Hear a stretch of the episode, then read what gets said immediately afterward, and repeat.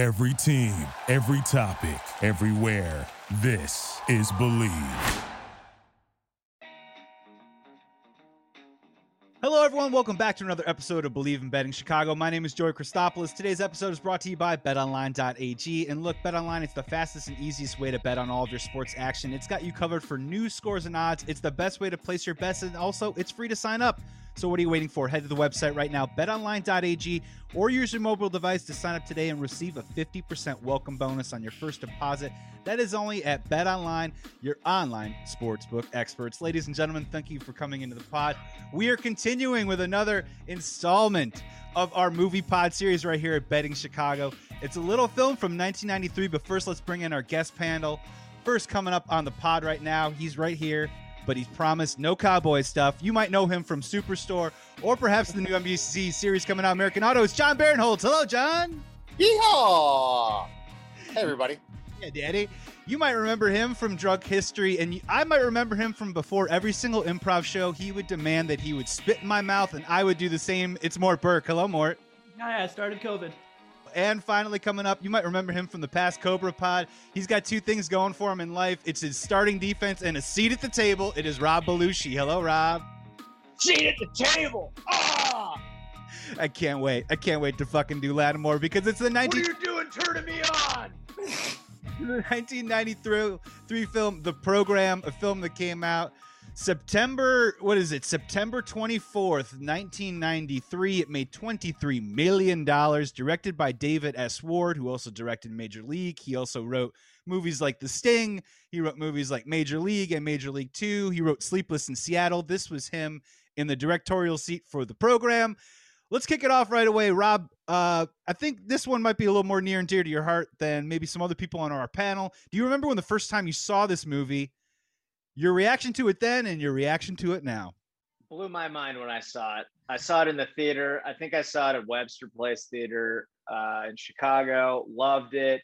Uh, me and this dude, Chad Taylor, my best friend growing up, used to do the spitting in the mouth combination before I don't uh, sports shit. I guess I'll let him play sports. Real, real gross. I still think that's the best part of the movie. Loved it at the time, blew my mind. Loved Kristy Swanson, loved Halle Berry. Uh, thought I, this is Juice had just come out, so I was like really into Omar Epps at the time. Watched it again. Does one of the worst movies I've ever seen in my life. Craig Sheffer looks like he's 50 years old. It's insane. It's yeah, he's he's 39. He's, he looks. He's 39 during. No, I don't know, but he looks exactly like a 39. uh, I mean, River Runs Through It had just come out. A movie I loved. I'm like, oh, Sheffer, baby. Oh, he's he's so edgy and like not good. And that's the thing is we're going to be kind of walking through uh, the wreckage of this movie, asking ourselves the question of what is it that we liked about it growing up. Obviously, it's got sensationalized, heightened like sports stuff going on. And man, I was ready to like dig in on this thing. I started watching it and I was like, man, there's a lot of stuff that's that they're, it's almost like the movie's not paying attention to I don't know if I want to say the right things, but it's not paying attention to perhaps the most interesting, most like provocative stuff that's going on in the particular movie. Um, Jon, uh, did you see this movie growing up, or is this more of a recent watch for you? So, okay, didn't see it in the theaters because wasn't allowed to. Because I don't know if you remember when this came out. There's a lot of controversy around it. Yes. And some some kids died because of this movie. There's a scene that more you wouldn't know if you just watch it for the first time, but there's a scene that was in the movies that was actually in the previews where it was like a bonding scene amongst the team. Where oh, they would, oh, right. Yes, they in the, some street, of the players right? They would lay down on the freeway on like one of the like the dotted lines on the freeway, and they were Yes! like, "Woo!" as cars are whizzing by, and some kids tried this, and a car merged lanes and like ran over one of the kids. So they cut that scene from the movie permanently, and it it, it like half the people like it was like during it was after the release, so like half the people have seen this scene and half the people haven't. But if you remember the previews, you saw this scene because this scene was in the actual previews. The main draw was how crazy and edgy these guys. Yes, Right. Yes. I remember that now, kind of. Yeah. Weird. and and I uh I so I couldn't see it in theaters. Uh, the second it came out on VHS, I rented it. So I think I saw it in like 19, I want to say 94 ish, like sometime late in 94. And it was, I, I only flagged it as like, I have seen it now, not like, is this a good movie or bad movie? Upon rewatch, F, F minus. Yeah, it doesn't. it doesn't survive at all. And and honestly, like and, and, and Mort, I wanted to bring you on, man, because I, I well, we used to be roommates, right? We used to watch a lot of stuff, we stuff that we liked, stuff that we hated. And look, man, like you're not you're not a sports guy. You like watching movies, but you don't like watching sports. So I wanted to specifically bring you in on this to see what your reaction level was to just like I just wanted to see what your reaction level was to Lattimer. Really, is what I kind of wanted to walk through this. But I mean, you just probably saw this for the first time recently. Um, what was uh, how was intaking it uh, in the modern? Yeah. So I saw this movie for the first time Thursday, 27th, uh, March 27th, 2021. Um, uh, sorry, May, uh, last night. I saw it last night. Uh, and then this morning. Um, yeah, it's, uh, I didn't like it. Uh, I didn't think it was fun uh, to watch. And I, I, uh, but also it's a 30 year old movie. So I went in being like, okay, this might not be compelling. You know what I mean? So I'm, I'm not, it's not good. I didn't enjoy it. It took me three times to finish it. Uh, but it uh, uh three like efforts like today is like fuck i gotta finish this football thing so i'm not sure how much of it is because it's old do you know Joey said he was doing a podcast on the program, and I literally told him, I have to be on that podcast. This is one of my favorite movies. Hadn't seen it in a long time. Watched it again. I'm a liar. But this is the same period that like Above the Rim came out, Any Given Sunday came out, White Men Can't Jump came out. Like really good sports movies came out. So it was just there's no excuse. yeah right i've seen white man can jump and there's it has plenty of charm like it's there's there's last and it's fun you know so weird about that. And so just real quick, in terms of that, like that's what my whole thing was going back was like, why is this? Is this movie like underappreciated? Like, does Varsity Blues pretty much copy every step from this movie? Like five years later, about having an edgy, provocative sports team that doesn't play by the rules or all these anti-heroes. But you start like looking into it, right? And like, so August ninety. This comes in mid September ninety three. August ninety three is you know the fugitive jason goes to hell hard target right not sports related but like the fugitive huge movie september's crazy true romance comes out two weeks before that and then obvious movies like bronx tales striking distance airborne comes out dazed and confused comes out the so the weekend that the program comes out it goes dazed and confused it goes up against the good son and like okay, like that kind of like splits the audience right there, which is why it was a box office bomb. Why isn't this a good football movie? Because three fucking weeks later, Rudy comes out. It comes out October 13th, three weeks later, and this movie completely disappeared and just goes into nowhere. Now, more like when I saw this the first time, and Rob, you can get this right. You're like, oh man, I can't wait to watch James Caan as the coach. James Caan is no, Horrible. there's no character in this Horrible. he's not a father. He's not anything. He literally just moves scenes one to one, and you sort of see this piling up of like trying to get through by like covering for like his buddies, and you're like for all this provocative shit. It's a movie about Omar Epps and Halle Berry. I mean, am I wrong? It's just some sort of weird love. and, and and Alvin Mack.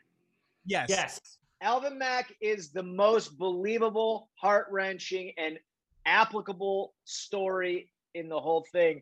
James Caan's biggest coaching moment and the biggest moment of the whole film, he tells his alcoholic quarterback to forget about rehab.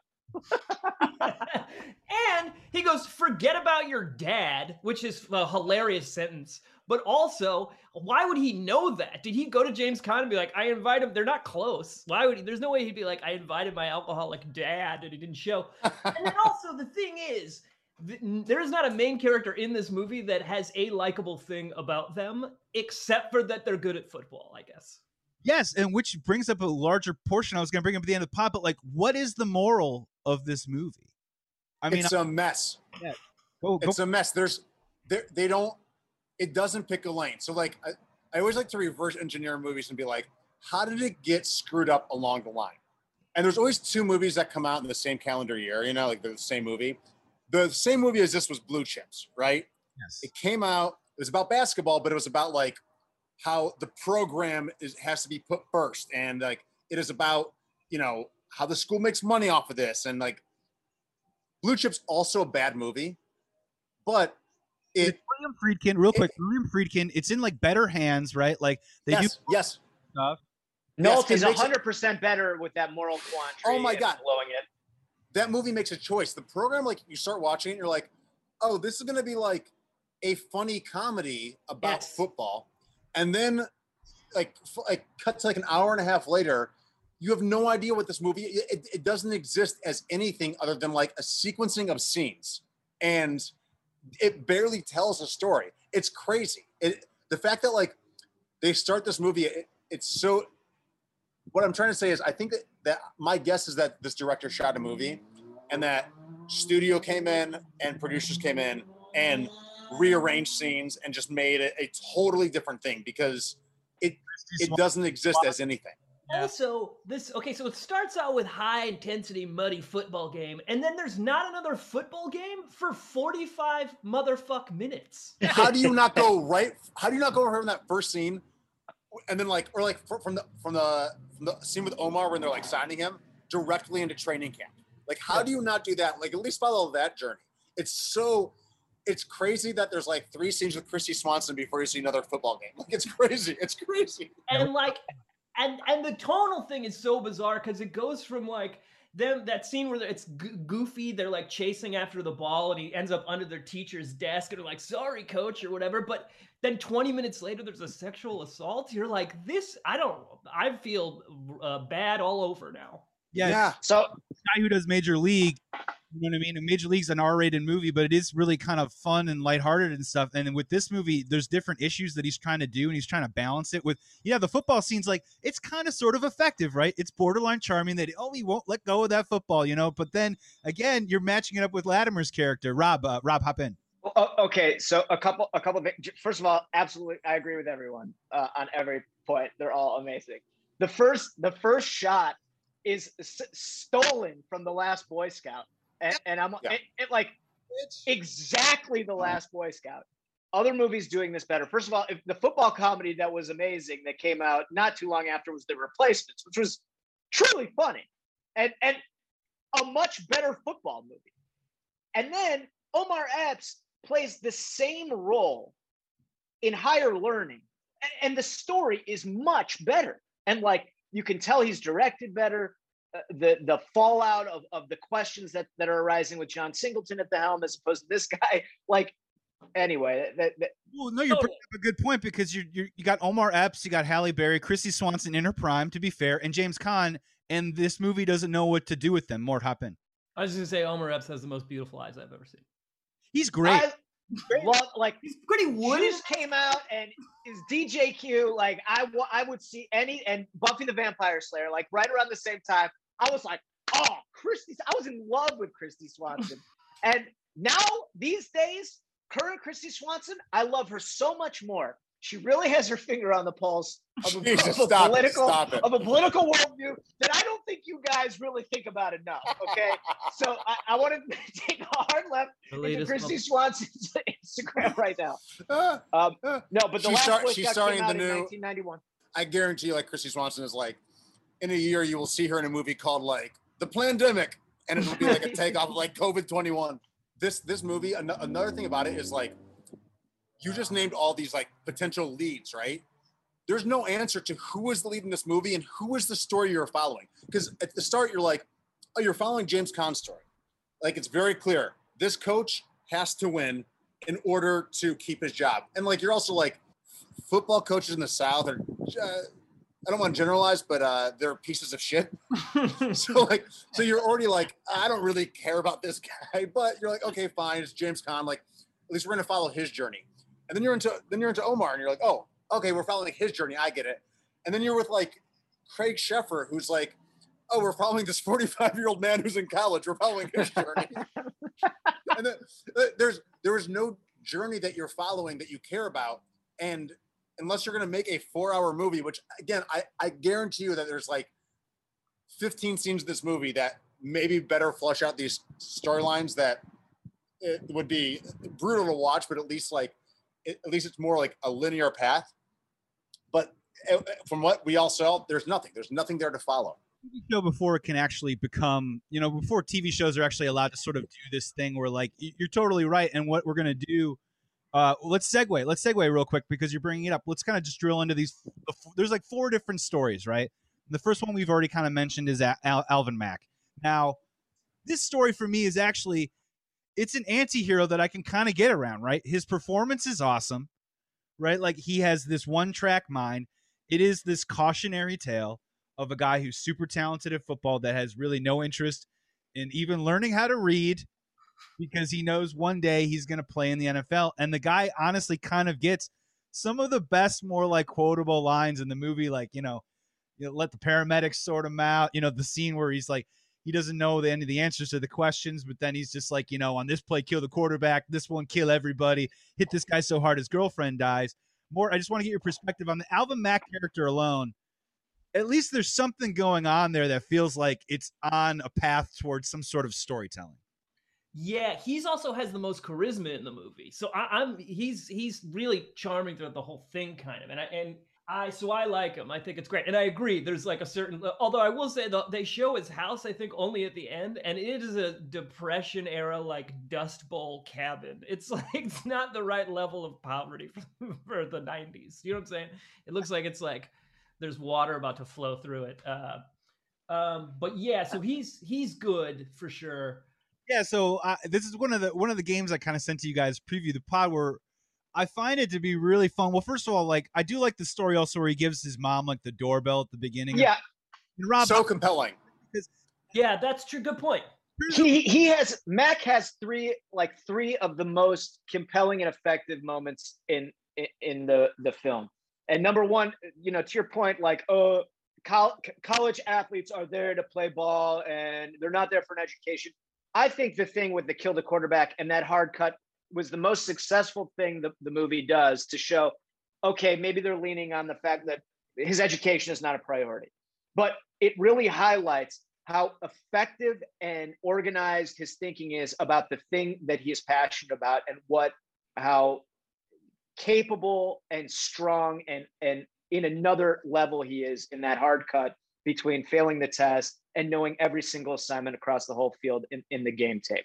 And and and to me that makes me that that and and i am a stupid person but the the thought that that that it gives me like a window to be like this is something i don't think about how much time and energy and uh, learning goes in into this stuff because i'm not a college athlete great point. It's the only part where they get into the details of actually playing the game of football, and it actually does take a particular set of skills, whether they are memorizational or whether they're whatever. But yeah, it is a fun like little twist right on book smart versus street smart and that kind of that whole thing and obviously it just sort of leads into this tragic the tragedy of his mistake is banking on his talent with no net underneath him which obviously when he falls he falls full on john hop in I was gonna say it's like there's clearly was like a period of a week, like when they're like figuring out the script, or like some producer was doing coke next to David Ward and was like, "Okay, uh, okay, it's college football, so we got to hit concussions. Uh, we got to hit steroids. Oh, we got to hit like a, a poor black guy who like he gets injured, so he's gonna go on. We got a quarterback who's going for the Heisman. There's like they're throwing in 70 different ideas and going like not even surface level on all of them. So it's it's like it's all these like little tropes that don't amount to anything. And like now that I said that out loud, it's like it's kind of it's kind of amazing that, that they're not able to go deep on anything, but have so much in there. Yeah. Well speaking Yeah, one of those uh, cocaine gifts. Uh, one of the cocaine gifts is they decided to give Alvin Mack this trash talk in game, and the trash talk in game is basically he concocts these stories, these narratives of what the opponent is doing to either himself, his family, or whatever that jacks him up that wants to get him to kill somebody when someone says hike. So I asked you guys in the preview pod, put yourself in Alvin Mack's shoes. You line up against somebody, you look dead into his eyes, and you got to concoct something. You got to concoct a story that's going to make you want to rip his head off. You know, what is that story and what are you yelling at the opponent across the line? Uh, more, I think you're chomping at the bit, man. If you want to go first, let's let's light it off. yeah, mine's real simple. I would just go, uh, "You set my son on fire! You set my son on fire!" like that, and just do that until the the, opponent goes, "Wait, how did I even Mhm, yeah. set him on?" my beautiful son, and I pull out a picture of my beautiful son, and then I'd light the picture on fire. You did this. to Daniel Day Lewis, my boy. My boy. Uh, John, what did you have? What's your what's your uh, made up Like- story to get you pumped up before a play? I think like like having not played football and like and just like being a 38 year old guy like with a kid now like what would like get me fired up if like I had like what's what I would get like angry about so I'm like looking at the center and I'd be like oh look it's my CPA it's my CPA Gabriel it's my CPA Gabriel who forgot to file with the IRS that I had a Roth IRA and he forgot to claim it so I just got a notice that in 2018 I owe an extra three grand because you forgot to file it. And I'm coming for you right now. We have the same. We have the same accountant, and I just got one for a late file that I owe four hundred twenty dollars. Man, I don't know you were Gabe, Gabe, and Gabe's been on vacation until yesterday. And you're so Uh, my- winded by the end of it, you're just like, I gotta. You just have to walk off the field. oh, I mean, it, this is John probably also shares this one. I'd just be like, "You look like Jim Belushi, Dad." And the center of any football team does look like Jim Belushi. Olin Kreutz. Uh, or whatever It's- his name is, talking about doggies the whole time. Oh, also the worst. The, that was the, the I hated every time that guy spoke. Rolling my, my do, do, dogies. He called them dogies. Abraham Benrubi. He, he went on to be like Jerry on ER.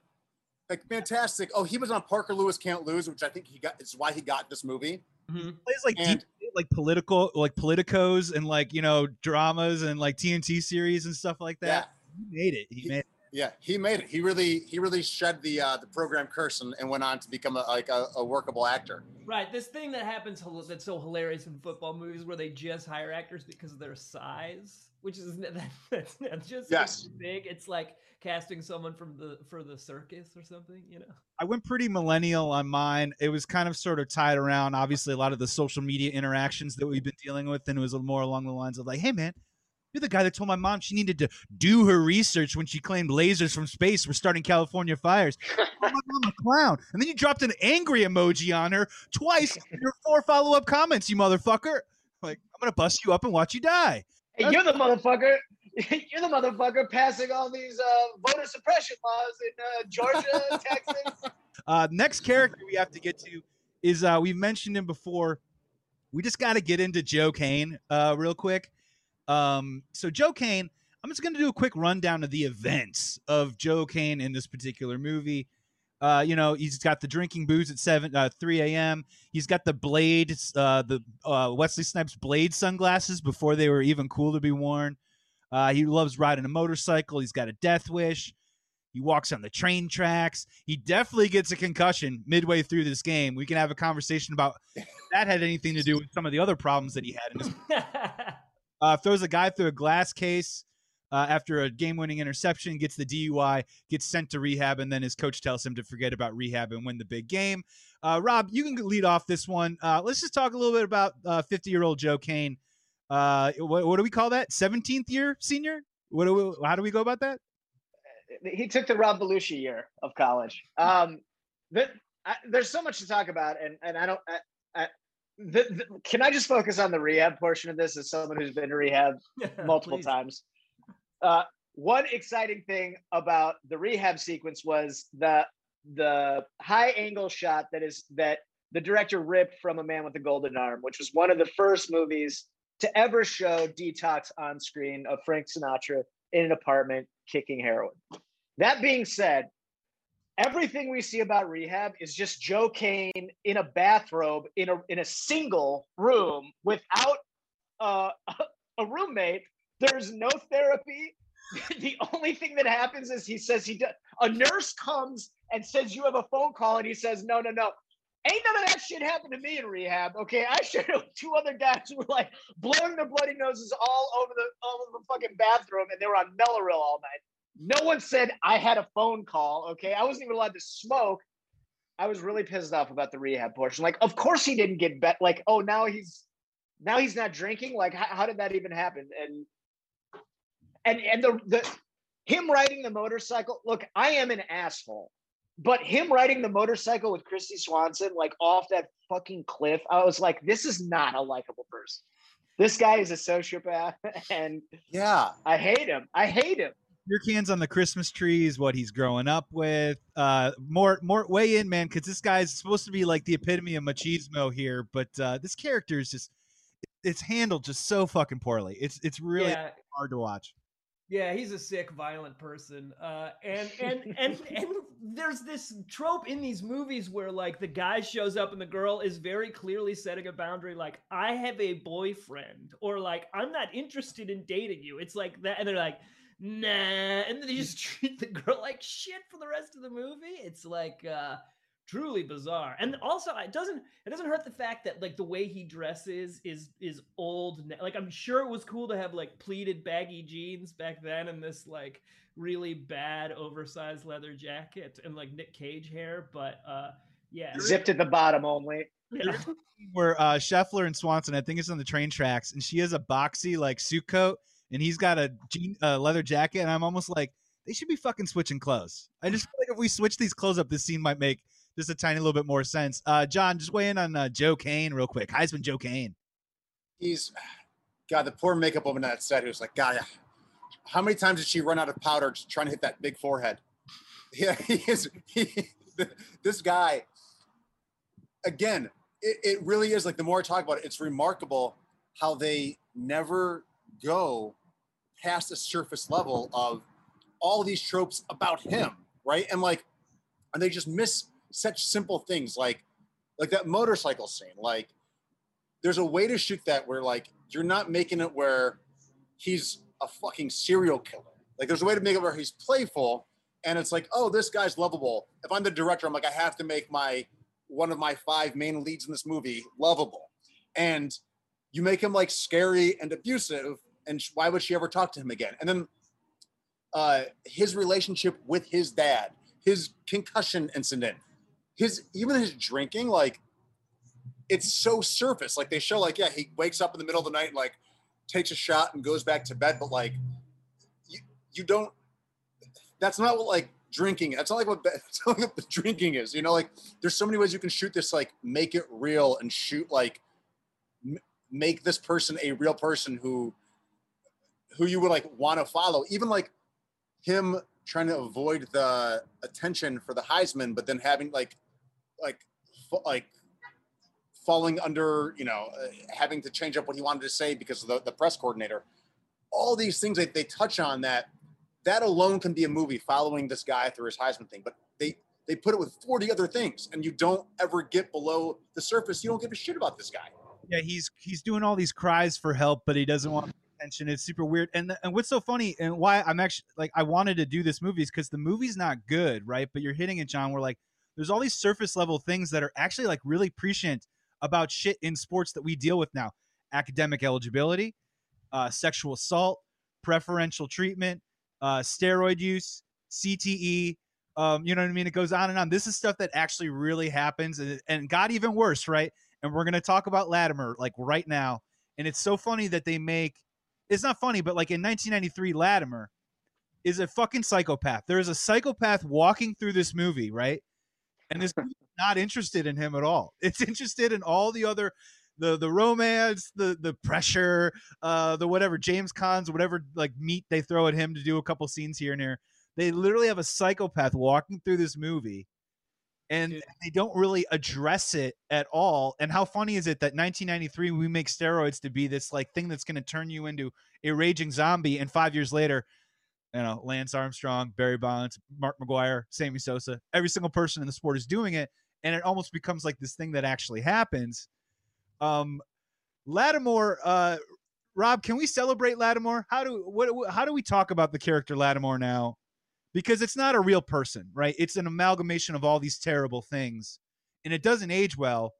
But at the time, he was the most provocative part of the movie. No, Yeah, I mean, look at 13 year old Rob Belushi seeing Lattimer is like with all the toxic masculinity I, I was born with and then was taught to me. You know, I was like, oh, this is this guy's insane. He'll do anything, and there's no, you know, the other thing of like Craig Sheffer keeping his edge, like I'll do anything. Like this guy's, he's a, a piece of cake. He's a piece of angel food cake. You know what I mean? But Lattimer putting his head through those windows is the thing I remember most about the program, bar none, and the fumble scene in the room, which I more I think they should have done that 50 more times. That should have been the movie. Like, like it should have been who finally got the ball and like what happened. But uh no, I mean, you're right. Uh they paint him as a ghoul, literally. And the last the last piece of dialogue of the film is who's going to replace Lattimer. So the guy who, you know, changes his body, changes his chemistry to excel at this sport, it it it his his his toxicity and the chemicals that put, that are put into his body and his goals all turn him into a sexual terrorist. And then you know we are we are made to feel bad for him when he can't make the tackle when he's just a normal person and that he now he is nothing. Like we're grading he, the, the film makes the audience grade on such this really unhealthy level of what uh, achievement is and what needs to be done to get it and and what makes you successful that it's just a really confusing uh, message for a 13 year old Rob Belushi, and I blame a lot of my alcoholism. you watch it and you're like, wow, there's a monster in the house. Um, but uh, we're not paying attention to it at all. And more, I want to ask you, like, what was the first like audible out loud, like, what the fuck am I watching moment was in when he was screaming at the weights, uh, when he smashes his head through the window, uh, Yeah, well, the- someone's mouth. Like, what was it? Because it's your first time. I'm curious. Yeah, the mouth spitting was the one really. made- I was like, "Is this about to turn into a wildly violent gay porn? What is happening?" uh, they, but yeah, when he puts his head through the window, that's right after the goofy ball chase scene, and I was like, "Is this supposed to be funny or is this supposed to be totally harrowing?" Because I was, I couldn't tell tonally what was going on. But then you're absolutely right. I love, I really like that you said toxic masculinity because it's there need campus rape is such a serious subject that that needs to be the entire subject of the film like we don't even know that girl's name like talk about the Bechdel test or whatever like women only being used in narratives as like uh, desirability for men is their only reason for living effectively and we don't even ever so immediately he gets off the steroids for 30 seconds and everybody's celebrating him and it feels like we're blaming the steroids for the violence and the sexual assaults and all this stuff. It's not his pro. It's not his fault. He didn't do it. You know what I mean? So it's just movie does a it's so like, Job of like working through those issues, right? dude. and they cast a woman who who is this who, who is so small compared So to him. small. It- it's like it's such a fucked up choice that the director made. You know, Yeah, I feel like and even that kind of illustrates it. That sort of. Sorry, Joey. no, no more. Go ahead. No, no, I was please. gonna say that sort of illustrates kind of the danger of the situation a little bit, but we're only we're only in there. And it, by the way, the the sound design in this movie is bizarre because that that scene has like guitar solos in it. It also Yes. and, and they're like minor key maybe, so it's not like yeah, but it should not. You don't need a guitar there. And no. and it's all this movie also cuts from scene to scene sometimes with a guitar solo which is a just an excellent choice also side note they're definitely they definitely put like uh growling animals and stuff uh during the tackles or like gunshots it's like the weirdest loudest noise and how about the the actual dogs yowling when Craig Sheffer Craig Sheffer takes her out to pretty much where Jared Leto has buried all the bodies in the little things. on, on their motorcycle ride. Like talk about a serial killer. And then he said all the dogs can hear, and you hear the dog. You, you hear full, do- dogs like sound designed in. And it's like, I'm and she's like, oh, okay, it's fine now. Yeah, the the every time this movie has a choice, right, is a chance to make a good choice and like and and show because all movies are showing viewers like what should happen, right? Every time they have that chance to show that, they either don't address it at all or they go the opposite way. Like with the Lattimer thing, we should not be feeling bad for Lattimer at the end. It's like they make the choice that like he's a character like, oh, you should feel bad for him because It's like no, he should be executed. he should he should be sterilized and executed. The, it's very clear that like there was a movie in here somewhere, like the original script. There was something that was like there was a great concept, right? Like there's a very clean movie of we're not going to make this a comedy. It's going to be a dark movie about the program and what the program does to student athletes, right? And there's like a very great movie that exists where it's like the last game happens and they make the bowl game. So the program gets what they want, but they kind of try to go for it. Mac has a broken leg.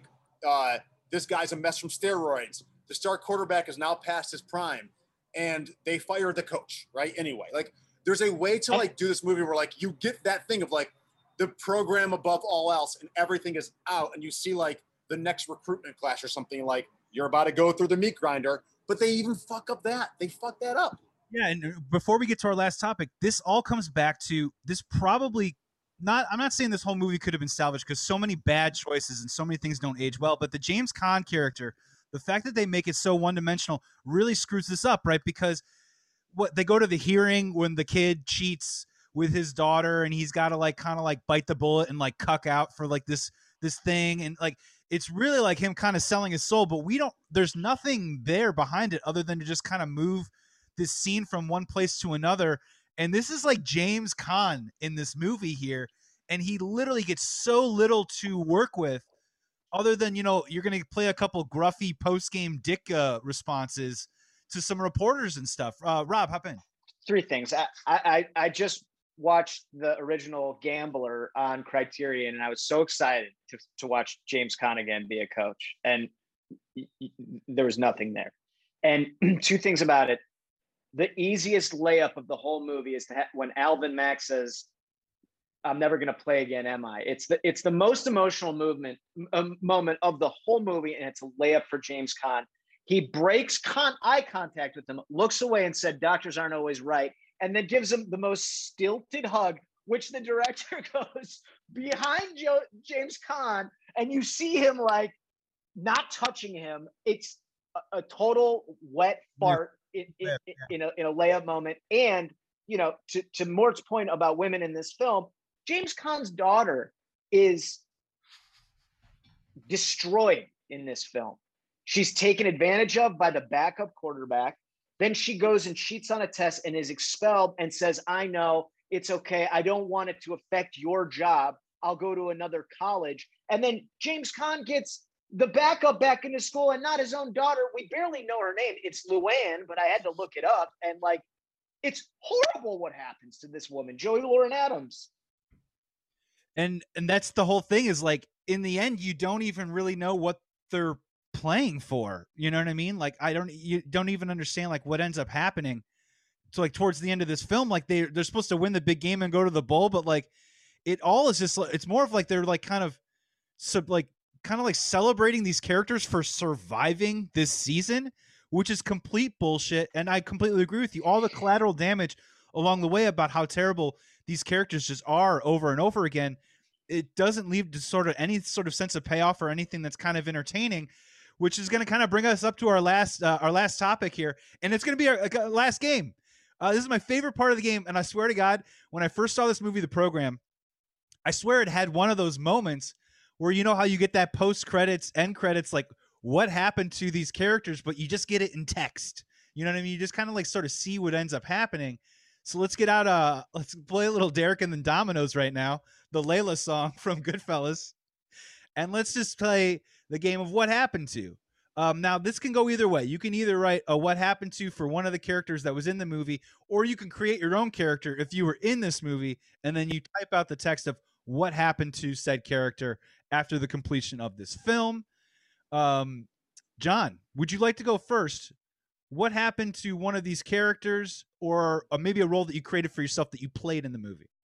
It was really hard go, watching the movie with this question because it's like, oh, I would like if I if this movie was happening and uh, I was 33 years old, I would play. I would want to play Kane. Uh, like it'd be fun. And you would part. You'd be actually kind of young. You'd be on the younger side. I'd be, I'd be too young. But the, I think like there's like there's like a little cameo in the movie that would be the guy who he throws through the glass. would be the character who I would like really want to play. Like the guy who's like, "You looking at my girl?" and I would love to see like a like where they are now with all like all the characters. Like Kane is like coaching Division Two A ball, like this helping the guy. You just see the shot of the guy getting thrown through the glass in a freeze frame, and he's like, he's like the number three executive at Chase Bank. it freezes on him going through the glass, and then that's like that. yeah, exactly. He, he was Jamie Dimon's assistant and is now like number four in the pecking order at Chase Bank. Um, Rob, uh, give us a what happened to either with a character that existed in the film or a role that you just made up for the movie. Uh, you know, I, honestly, that, that was the guy I was going to pick too because I really related to that guy. I, I, John John hit it on the head. And for me, it was like he he is now the, the the leading the leading real estate agent in Tucson, Arizona. You know, um, Well, they always mention too the uh with, with any of these, they always mention how many times they were married and divorced too as well. So maybe you can pick a number on this guy. Uh, is you know, twice divorced, three times divorced. I mean, did he make it? Did he make it one time? you know, I mean, I wonder what Lattimer's doing now. To be honest, that guy, that guy is probably that guy was probably married that that woman, and um, you know, they they've had some ups and downs, but they stayed together. And um, High school, blah blah blah, and then got kicked out. Lattimer, I feel like Lattimer became like a, a PE teacher who was murdered by his own students, and they were all seventh graders. John Huppin. After after after Morton Joey goes, I just want to make sure I, I give one real life anecdote about Andrew Bryniarski, aka uh, Lattimer. So Oh. go ahead and I'll, I'll Not aged well in the IMDb photos. Uh, Mort, uh, I'm dying to hear what's your what happened to either for a character in this film or someone that you created to play a role in the movie. Uh, I created a role. I, there's nobody I wanted to play in this film. Uh, I, I created a role for myself. Uh, after they, I would like to after they spit into each other's mouth. I would like just me in the football uniform to come up and go, "Hey, why'd you guys just spit in each other's mouths?" and maybe try to have them answer. And and I also wish that I wish that their thing was that they spit into each other's mouths all the time, like casually walking down the hall, like "What's up, dude?" like maybe they share a hotel room. Uh, you know, I'm like, like "Good night, buddy. Good night, man." That's that's. They do a tiny one, like they do like a soft romantic one, with a harder one when they're ready for the game. and then Yes, and and I think my um, so and then to answer your question about the morality thing, I think the moral of this story is football is good sometimes, but also football is not good sometimes. you gotta you gotta keep your eye on the prize if you want to know when it is good and when it sometimes is not good. Um, my character I actually did a character from the movie. Small role, guys. Uh, this is gonna surprise you. It's kind of going against type for me, but I want to be the steroids dealer, the guy that's I knew you were gonna say that. Wait, because I didn't even know that was a thing. oil change, Uh, the oil change guy. played by Tim Parati. He went on to play many skeezy characters. He was in A Time for Yep. He played a bunch of skis balls over the years. yeah. He doesn't have a name in the movie. It's just steroids dealer. Um, steroids dealer was also expelled from college the following fall. He went on to go run a very successful waterbed business, but credits his friends Mark McGwire, Sammy Sosa, and Lance Armstrong for their financial contributions and support to help get it off the ground. In 2003, he was sentenced to 12 years for tax evasion, fraud, among other charges. He was released in tw- 2013 and now sells Dogecoin. He's now been married for a fourth time to a wife named Starship. That's what I got. Um, what a character! I totally forgot about that. The the weird science going into that. More hop in. He's into it when he's filling that guy's penis with urine. He's into Oh, yeah. it. Oh, he's into it. Yeah, yeah, yeah, yeah. Yeah, it's like just calling him out. Out putting the good stuff in. La- La- Lattimer's face too is like, uh, uh. uh, That dude so was in um he was uh in he was Butterfinger in Hudson Hawk. Yes. Uh, yeah, yes, He he's did a in any given Sunday and higher learning. yeah. Crazy. He's Nice. got like 30, cre- 40 credits. He got a lot of credits. yeah. My voice is so high pitched. uh, yeah. That's that's my guy. Uh, John. John, w- give us uh, give us the antidote. okay, so uh, this is true too. So if you listen to the pod, he may not like to hear this, but this is a true story. In 2009, when I first moved to Los Angeles. I went to the Rainbow Room with a friend who we all know, uh, Jamie Hoxton, and uh, it was like a stand-up night that night in the back room, and then we went to the front to have a drink at the bar, and we saw Andrew Bryniarski there, and he's gigantic in person. He had just filmed the movie, the the remake of Conan, and as we know, our friend who I was with, if there's one movie that probably would like this person would flip out about, it's the program. And Jamie was like, "Oh my God, it's Lattimer from the program," and and, and we got to go say hi. So we go up to him, and he's uh, he's like kind of holding court with six people. He's like gigantic. He's talking about Conan and how like he was like lifting for it. Like he's, he's like he was he was huge then, and uh, uh, we're like, "Hey man, how's it going?" Jimmy's like, "You're Lattimer. It's my favorite character in a movie ever." The guy, the guy, he uh, Andrew turns to us and he goes, one second. He like literally places us into a separate booth, like right next to them, and sits down and immediately turns to us. And he goes, "You guys want to do some coke? You got any money?" And like like those two sentences back to back, we were completely broke.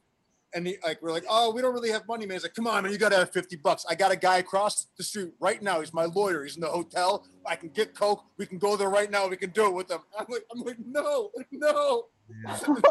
this, this giant has cornered us in the booth, and like, there's like a part of you who's like in a Hollywood star, like says it to you, like, oh yeah, let's go do coke with this guy. But it was like, it was literally Lattimer doing this to us. He was like, we're gonna go do it. Give me money. He was like trying to squeeze us. Then I vividly remember like us saying no. He couldn't give a shit about us. That just like, oh whatever, and he leaves the booth. I remember him stepping out, and the waitress had a short skirt on, and he slapped her ass and squeezed it. And I was like, oh my god, he's he's Lattimer. Like that he he is this scumbag character, but in real life. And that was my that was my Lattimer experience. That was the thing. I would would have been in that lawyer's hotel room in 15 seconds. No, I don't have any money. Uh, I can find some though. Well, and, and honestly, just think about what that role in that movie gave him license to think that he could probably get away with for the next 20 years more at Hop In. That's exactly what I was going to say. If he would have played a d- deeper, richer character, he might have maybe learned something about like. Yeah, that's true. It's true. Close-up shot of anyone's ass as a needle is being injected into it. I think in cinematic history, I think that's probably a one-in-one shot of just you could see the fucking pimples and hairs off of Bryniarski's ass. wow, John, silver screen to your living room. Uh, he did disappoint, uh, and perhaps maybe your expectations of him. Ladies and gentlemen, this was the 1993 film, The Program. Um, we're just gonna go around real quick. Just some final thoughts, you guys. Super happy, just to not just like talk about this movie, because this movie now I'm realizing it sucks a lot more than I thought it did growing up. But interact with you is a super great time. Uh, Rob, final thoughts on the 1993 film, The, Pro- the Program. the program was it your favorite? Is it still? Have you grown? Maybe you have, maybe not for you. Uh, well, I I am exactly the same size as I was when I first saw it, but my tastes have changed. yeah, put the women and children to bed and go looking for dinner. Uh, makes no fucking sense anymore. Uh, dude all all the all the all the snappy great like layup lines possible are all awful. The roll along little doggies the put the women and children to bed like all of the stuff. And and for a football movie just not enough homoeroticism for my taste. Like we get one steroid shot and that's it? I guess the spitting in the mouths thing They get you close. You could have used that late night hotel stuff uh, for sure. John, uh, final thoughts. Uh, final thoughts. On Final thought cut that is part just I- my rape joke. is like is if you're gonna make a football movie, you have to have one person on set who has actually played football before, and it clearly as a consultant, and it clearly didn't happen in this movie. The amount of like words that are spoken. Can you imagine a real like a running back running a ball and talking to players as he's juking, like, like full full sentences? that age is really poor. it's amazing. It's amazing that the, the in-game dialogue that happens, not just like between plays, but during plays that just can't, ha- can't happen. Happen. John Barinholtz, Rob Belushi, Mort Burke. Uh, guys, thank you so much for coming on. This was super fun. Great to see you guys. Wish the movie was better. It wasn't better, but I really enjoyed the conversation. Today's episode of Bleav in Betting Chicago was brought to you by betonline.ag. Make sure you head to the website because it's free to sign up and you get a 50% welcome bonus on your first deposit. Thank you so much for listening to this pod. We got more coming the rest of the week. Until then, be well, be safe. Please be good to each other. We will talk again soon.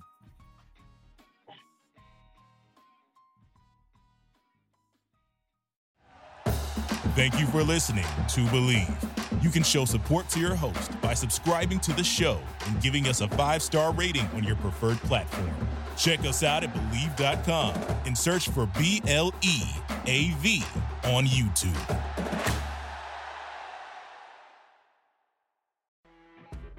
You know, when you're listening to a true crime story that has an unbelievable plot twist that makes you stop in your tracks? That's what our podcast, People Are the Worst, brings you with each episode. I'm Rachel. And I'm Rebecca. We're identical twins who love true crime cases that make you say, didn't see that coming, and we hate the people responsible for them. Listen to People Are the Worst now on Apple, Spotify, or wherever you get your podcasts.